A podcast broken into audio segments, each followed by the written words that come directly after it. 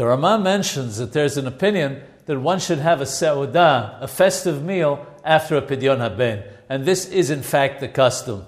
According to Ashkenazi practice, those who are assembled for the pidyon begin the seudah by doing netilat yadayim, the ritual washing of hands, and eat the hamosi, eat the bread. The father then brings the baby, and the ceremony is held. Some have the custom of bringing garlic and sugar with the baby. According to Sephardi custom, the Pidyon Ben ceremony is held first, and after it, the Seudah is given. Sephardim don't have the custom of bringing garlic and sugar.